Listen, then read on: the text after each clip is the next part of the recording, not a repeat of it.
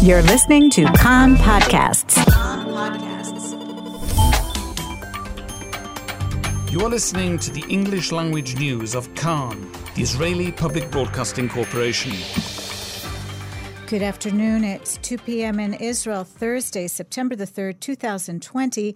This is Nomi Segal with the top news at this hour. With a number of new COVID 19 cases continuing to climb, the coronavirus cabinet convened this morning to discuss the traffic light plan and restrictions on cities with high infection rates.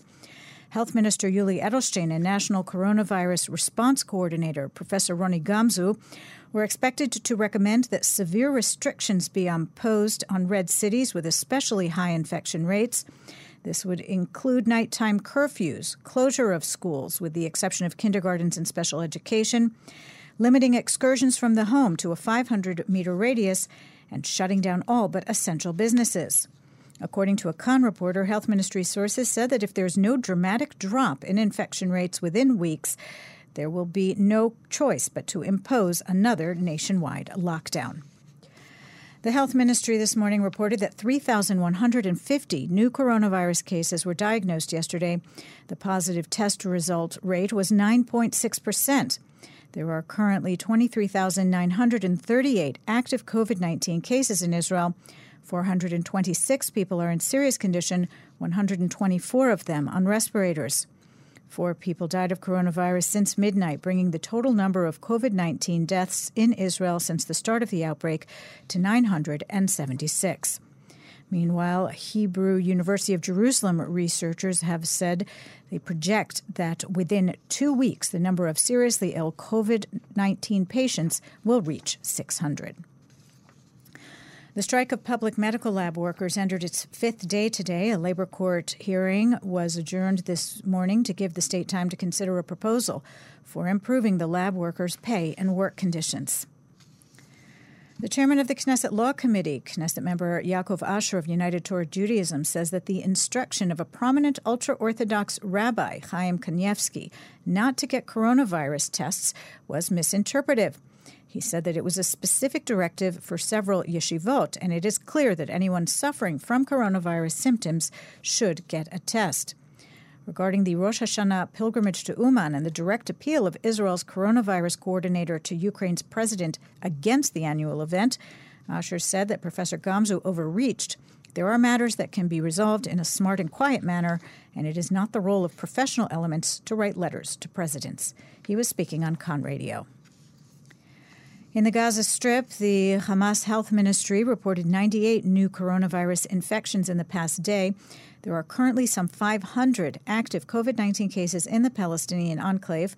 For the past 10 days, a full lockdown has been in effect in Gaza, ordered by Hamas authorities in response to the new outbreak. IDF forces thwarted a terror attack last night in the south of the country. A suspect who crossed from Gaza into Israel was spotted by IDF lookouts. Troops dispatched to the scene arrested him. He was armed with a knife and an explosive device. The suspect was transferred for questioning by security forces. The safety of residents of nearby communities was not in danger. A Syrian rights group says that 16 pro Iranian operatives were killed in a strike attributed to Israel in Syria last night. Earlier, a Syrian military source said that Israeli aircraft had attacked the T 4 air base east of Homs the statement said that several missiles were fired from the border area and that Syrian air defense systems intercepted most of them.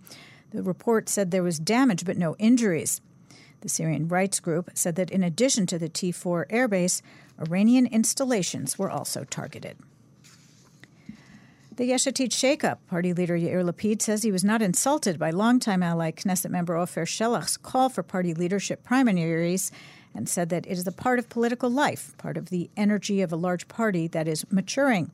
Speaking on Kan Radio, Lapid said that after the fiasco, in his words, of Blue and White, which split from Yesh Atid Telem to join the government, a democratization process began in his party. At the same time, Lapid warned that primaries are problematic. Israel and Italy overnight launched a tiny research satellite dubbed Dido 3 on a Vega rocket from French Guiana. The mini satellite, built by Space Pharma, will conduct four experiments in microgravity conditions. The project is a collaboration of the Israeli and Italian space agencies. The weather outlook much hotter with Sharav conditions in the hills and inland, hazy along the coast, extremely hot over most of the country. Tomorrow, even hotter. Maximum temperatures in the main centers Jerusalem 39, Tel Aviv and Haifa 32, Beersheba 38, and Eilat going up to 44 degrees Celsius. That's the news from Kan Reka, the Israeli Public Broadcasting Corporation. Join us at 8 p.m. Israel time for our one hour news program. You can tune in at 101.3 FM, the Kan website, Spotify, and the Kan English Facebook page.